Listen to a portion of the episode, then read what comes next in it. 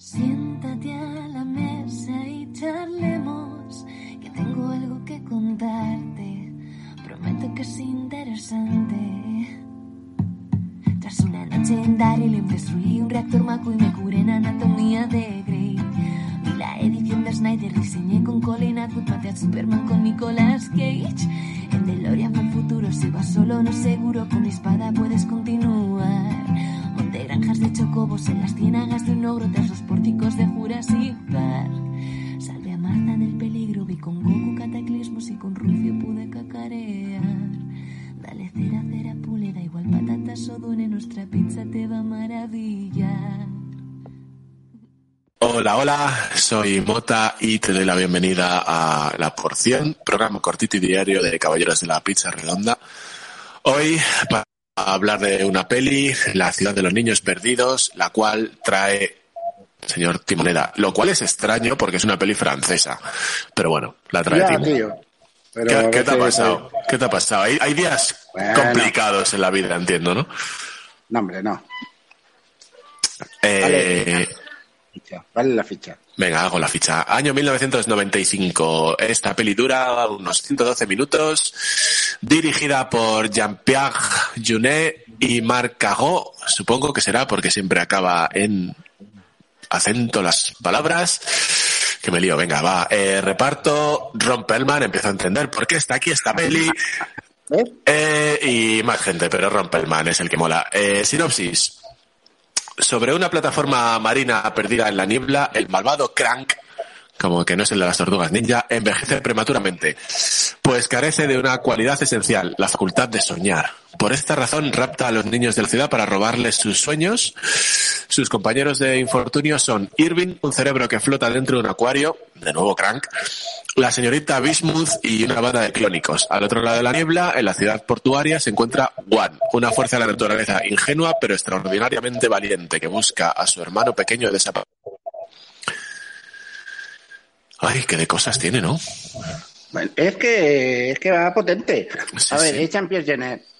¿Cómo se pronuncia? Jean- ¿Genet? Jun- Junet. Jean-Pierre, Es Jean-Pierre. Junet Es se pronuncia, pero sin abrir, sin abrir mucho la boca, así con los morritos para tío de afuera. Amélie, ¿vale? Se llama, es su nombre. En el DNI pone el tío de Amélie. Eh, Me recordaréis de...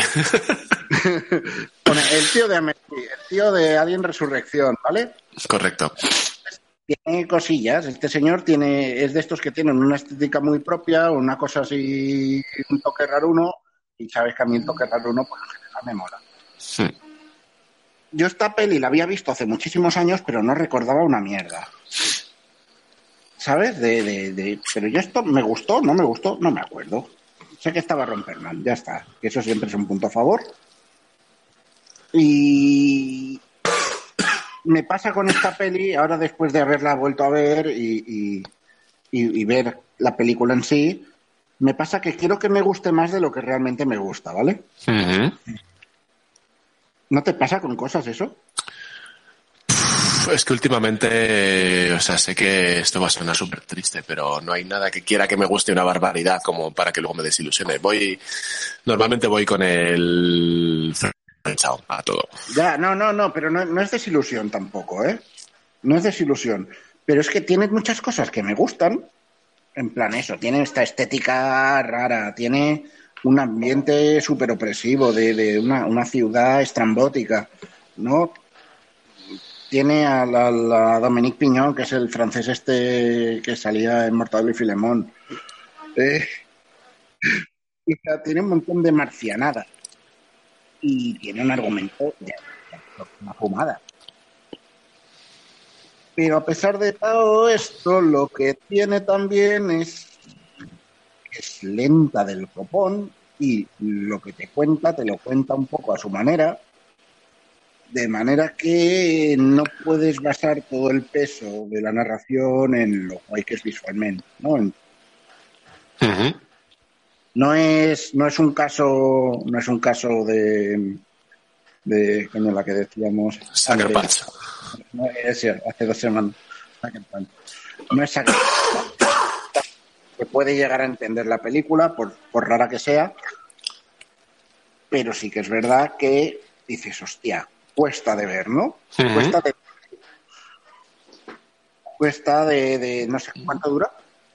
112 minutos, casi dos horitas. Entonces, claro, me dices que han sido cuatro y me lo creo, ¿sabes? Hmm. De hostia. También supongo que por el ambiente, por todo. Todo contribuye un poco al rollito este. No es mala película para nada y casi, a pesar de esto, casi diría que la pongo en las recomendadas, ¿eh? Por, porque creo que vale la pena verla. Pero sí que es verdad que prepárate porque cuesta mucho saber eh, no solo, no solo qué estás viendo, sino hacia dónde va todo hasta bien avanzado la historia. O sea, no, no, tal, eh, o sea, es como un, hay unos niños ladrones, en plan un Oliver Twist jodido.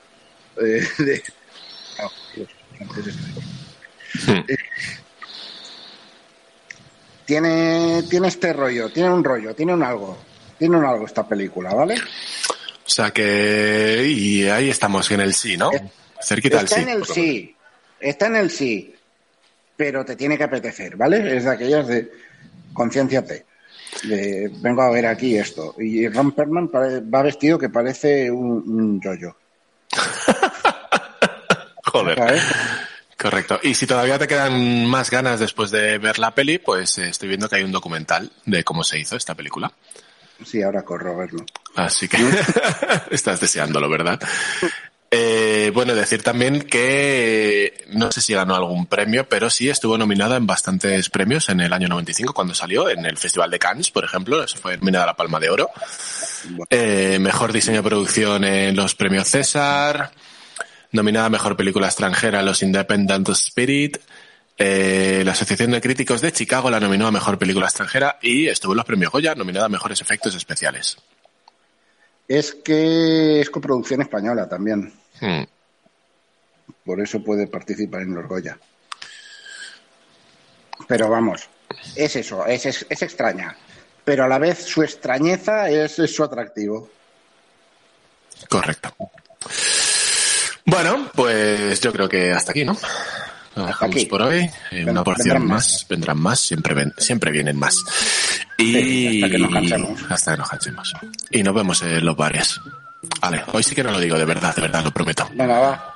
Adiós. Adiós.